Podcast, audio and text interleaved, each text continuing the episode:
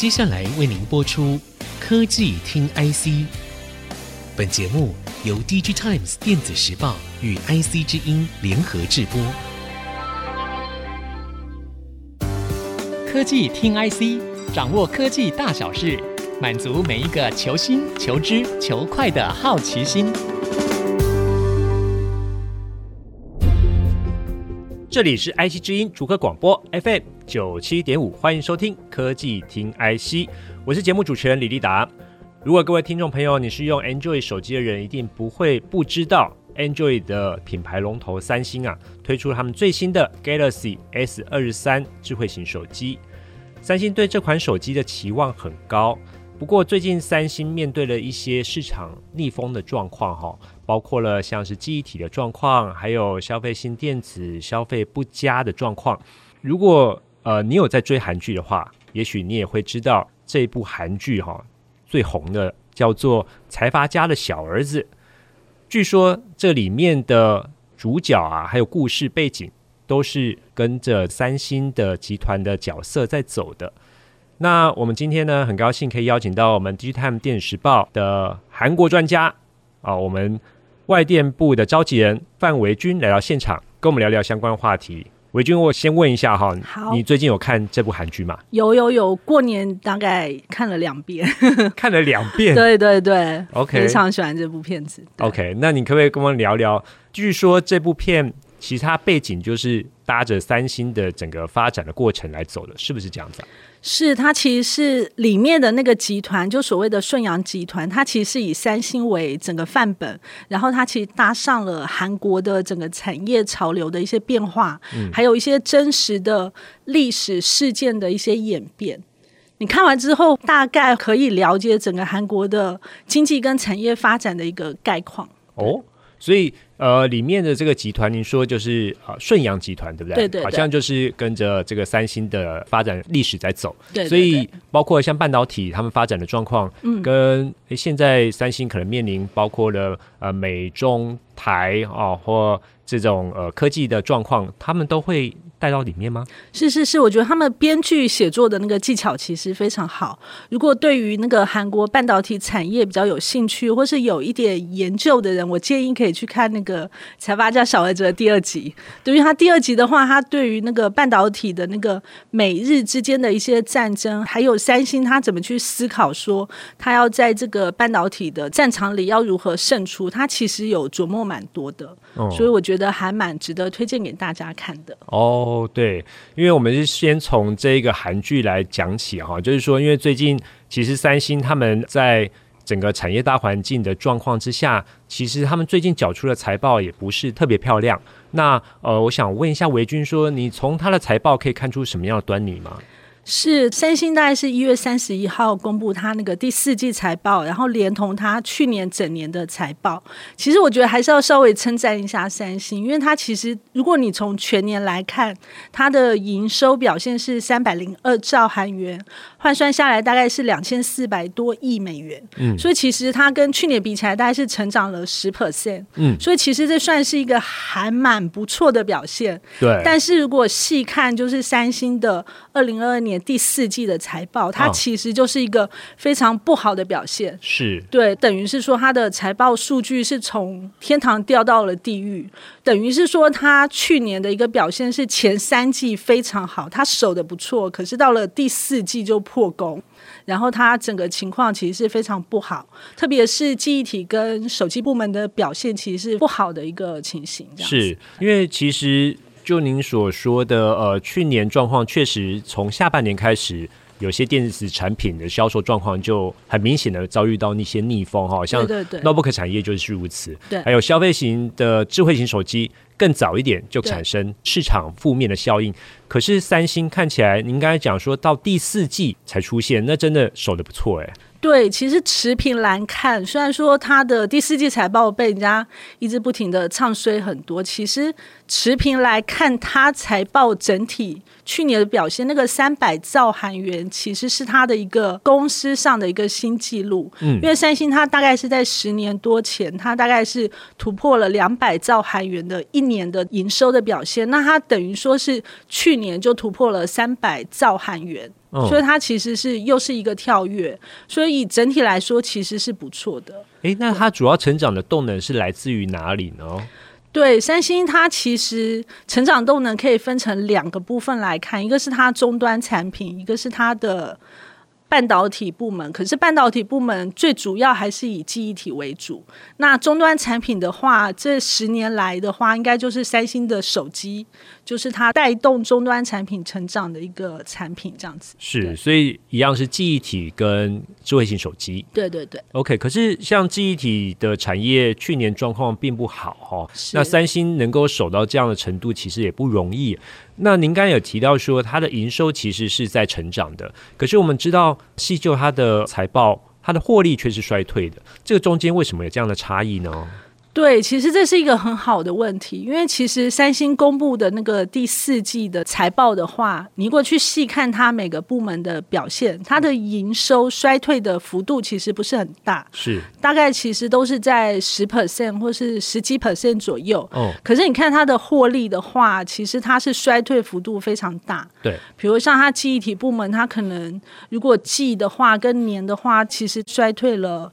大概三十 percent 多，四十 percent 多。哦，那衰退很对对对。那手机其实也大概是衰退了十 percent 左右。其实这个是一个比较令人担心的情况。那这应该是跟整体的那个记忆体的市况有关。嗯、那终端产品的话，就是跟整个经济的大环境，嗯、就是经济可能衰退、需求疲弱等等，都是有关系的。了解。所以最主要还是第四季的状况比较明显哈。那如果说您刚才提到说，像手机啦跟记忆体的这个状况，我们知道说这个记忆体的寒冬其实还没有过去。那接下来三星在面对记忆体的这个寒冬的部分的话，他们的看法是如何呢？其实，据我侧面了解，因为之前有跟一位三星记忆体的相关部门的人有聊过一下。其实，三星它的记忆体部门，他们还是看好所谓的中长期，嗯、所以他们在这季财报或是上季财报，他们还是坚持说，他们不会跟进所谓的减产这个动作。不过，他们用的词也是比较。吊诡的一个词，就是说，他说他不会有人为减产的一个动作。人为减产，对，人为减产。然后反推回来的话，就是如果三星它可能。减少了一些晶圆采购，或者是说它在制程上做一个转换，或者它延缓了它一些投资的步调。这个的话，从三星定义的一些名词来看，它其实是所谓的自然减产。哦，对，也就是说，它重申它不会人为减产，但是它不排除它会。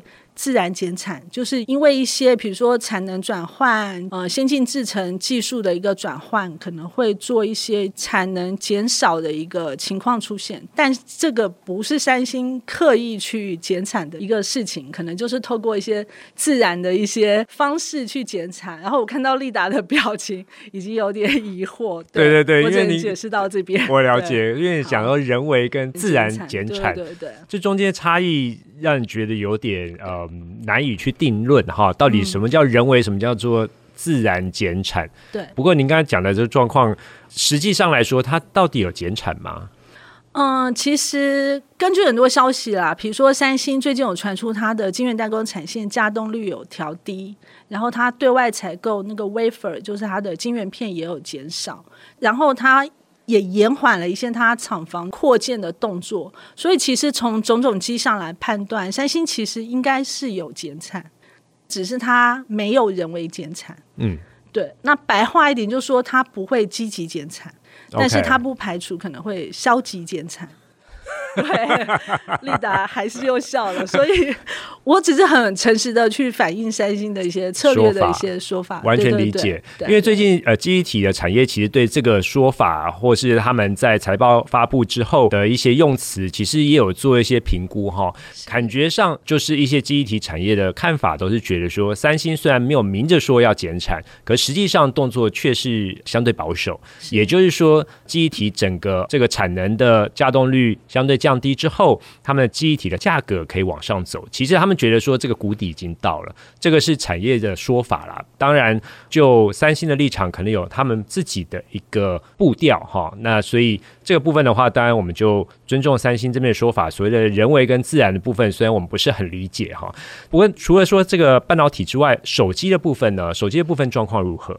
丽达知道那个三星高阶手机的天敌是谁吗？啊、呃，苹果。对对对，没错，就是苹果。是对，因为其实第四季对于传统三星手机事业来说，本来就是一个比较辛苦的一个季，因为苹果它通常会在九月到十月发布它的新品，那三星近年来是抢在八月推出它下半年的高阶手机新品。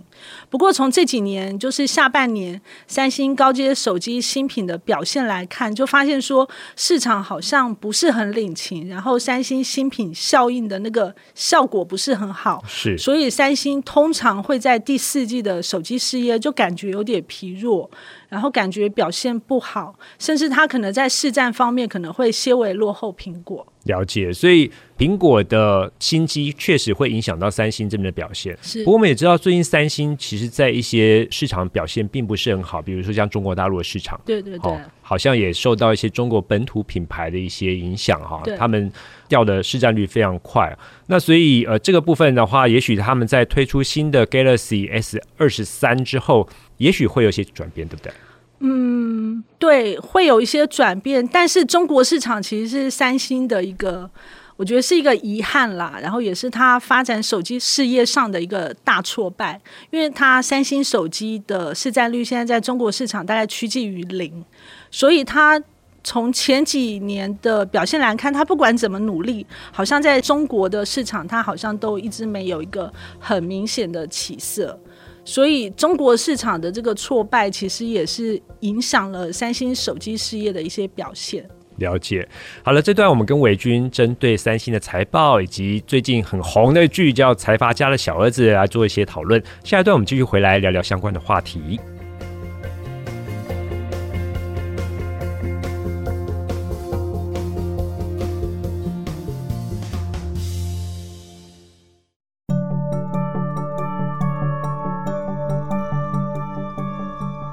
欢迎各位听众朋友回到科技听 IC，我是节目主持人李立达。我们的节目除了在 IC 之音官网 AOD 可以听到之外，大家也可以上 Spotify、Apple Podcasts、Google Podcasts 以及 KKBox 搜寻科技听 IC，按下订阅，这样就不会错过每一集的节目了。今天我们很高兴可以邀请到 DGTime 外电部的召集人范维君来到现场。跟我们聊聊三星最近的财报，以及最近很夯的一出剧，叫做《财阀家的小儿子》相关的讯息。那上一段呢，我们聊到从最近三星的财报可以看得出来，不管是手机或记忆体这两大业务，最近呢都遭遇到一些逆风哈。那所以我想请教一下维军，针对这样的状况，三星会采取什么样的策略来因应呢？是三星，它其实目前看起来的话，它其实可能会在它的强项记忆体，可能还是会维持一个比较平稳的，然后一个投资步调。实际上，三星它有在它的那个财报法说电话会议里，它其实有强调说，它的晶圆代工的营收，它其实在二零二二年第四季其实表现不错。是。对，但是我们最近从一些市场的一些消息观察来看的话，它其实最近有在财报电话会议里，它其实有提到所谓的那个 share first 的那个策略。是对，那它这个策略所谓的 share，它就是一个外壳，嗯，外壳就是一个可能是一个壳，然后它这个壳要先建成，嗯，它所谓 share first 的意思就是说，它可能会先投资一些厂房的建设跟一些。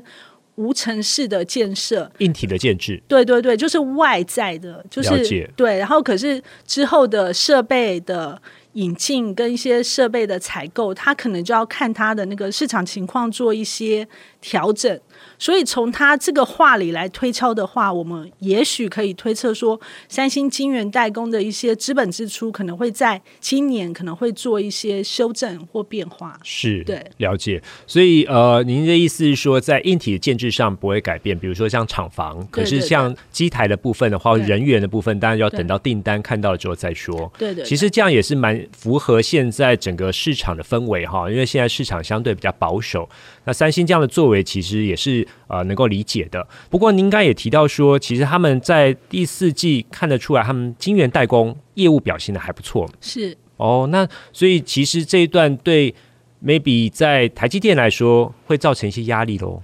其实压力我是觉得应该是没有，嗯，因为目前看起来就是台积电跟三星的差距还是很大。是。对，那三星他们自己方面其实也很担心，虽然说他们想要追赶，嗯、可是追赶起来其实并不容易。毕竟他们的本业是记忆体，然后并不是晶圆代工。是的。那台积电又是以晶圆代工为主，嗯，所以他们虽然说想要追赶台积电，不过其实还是有一段很遥远的距离。嗯，所以其实我觉得他们短期内就中长期看起来，他们还是会在他们的强项记忆体方面做一些琢磨。其实刚刚有提到财阀。家小儿子，他其实里面大概也有讲到说，里面的那个集团就是影射三星的那个顺阳集团，是对，然后他会在一个比较不景气的时候，他会去。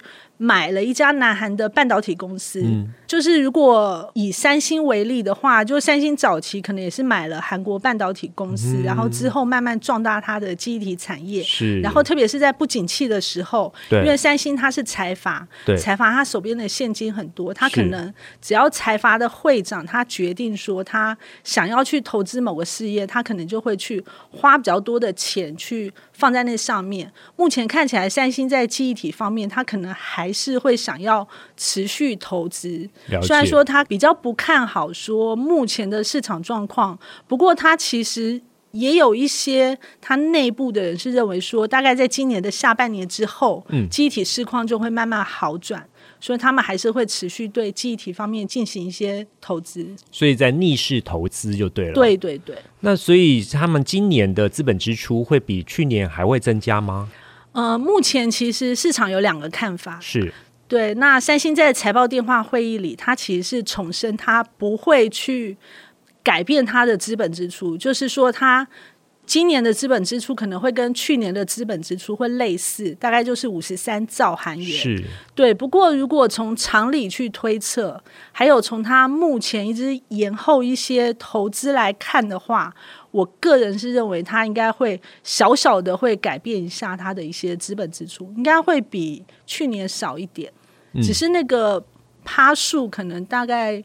一层或两层之间，了解，所以下调的这个幅度蛮小的，对对对，而且它运用的层面也许就像您刚才之前所讲的，会有些转变，比如说会针对一些硬体的厂房建制会先进行，那之后的一些机台会晚一点再进行，那做一些调整，对，对不对？是的，OK。所以你刚才也提到说，只要财阀家的会长决定了之后要做，他们就会开始。动作哈，所以我们知道说，呃，三星的会长李在镕是去年接任的哈，是。那所以呃，李在镕在接任会长之后，三星有什么样的变化呢？是，其实李在镕他其实也是有开始擘画所谓的三星未来的新成长动力的一些事业，嗯，就包括比如说人工智慧是李在镕非常关注的一个地方，是。那另外就是三星的车用零组件方面，是，也是李在镕上任会长后，他其实跟很多知名的车厂，比如说 BMW、宾士等等，其实都有一些比较深度的合作跟交流。了解，所以车用它不只针对韩国的车厂之外，跟德国的车厂呃也有在合作。是的，是的。哦，所以它其实压了这两块，比如说 AI 或车用，其实都是最近大家看好的一个领域哦。是的。那所以在 AI 的部分的话，你觉得他们除了在他们的呃消费电子可以看到之外，比如说他们的啊、呃、冰箱啦或这些家电里面导入，还有其他地方可以看得到吗？嗯，三星其实是有把一些 AI 技术，也是跟半导体也是做一些连接。是，对对对，了解。那呃，您刚才也提到说，像我们李在镕他接任会长之后，他对于像 AI 跟车用这些的呃新领域的看好之外，他在个人的领导风格上，跟他之前的会长，就是他父亲，有什么样不同的呢？是是是，我觉得丽达这个问题很好。因为我又可以讲到财阀家的小儿子，对，因为其实如果我看财阀家小儿子，就会发现说，就是他们的那个比较老的那一位会长，他其实跟李在兴是有点像，哦，就是三星的呃已故会长，就是李在镕的父亲。这部片是不是三星出资来筹划拍摄的？听说是没有啦。哦，OK，怎么 都这么像呢？不过可能三星也没有对于广告有做一些。手脚或什么、就是、？OK OK，对对对，因为其实这部戏它其实我觉得它剧本写的很有技巧，所以可能可以避免很多问题。是是是。那回到您刚才讲到说他的透露说前后任会长不同的状况怎么样？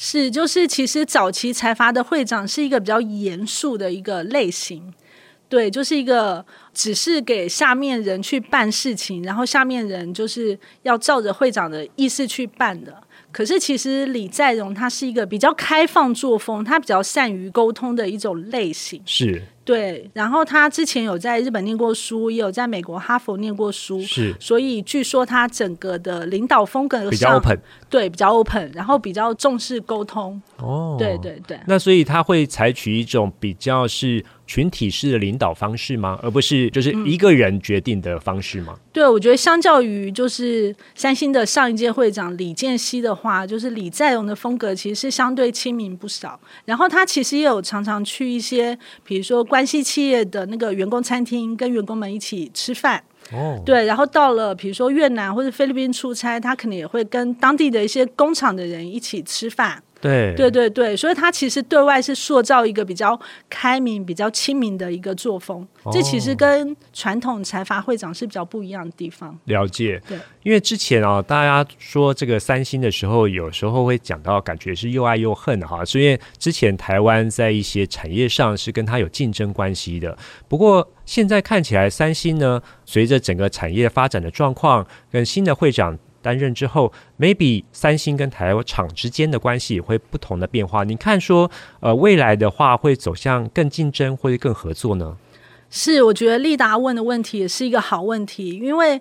嗯，传统上从我们台湾的角度来看，似乎很多媒体或是有很多业者，他可能会把三星当成一个假想敌。是，对。然后整体来看，大家都会觉得说，台湾可能跟三星应该是竞争多于合作。是。但是实际上，如果我们深入到很多产业的面向来看，其实我们会发现说，台湾跟三星其实应该是有很多合作的地方。然后，台湾跟南韩应该有很多合作的可能性。是。整体来看的话，因为三星的很多终端产品的一些客户，就是三星记忆体，它其实也是卖很多记忆体给我们台湾的一些终端客户。那台湾其实也有很多零组件厂会卖一些零组件给三星，所以其实我们台湾跟南韩的合作，其实应该是合作大于竞争。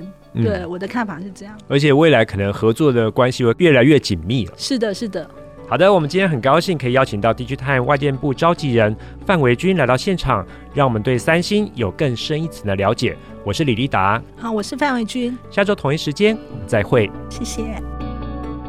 本节目由 DigiTimes 电子时报与 IC 之音联合制播。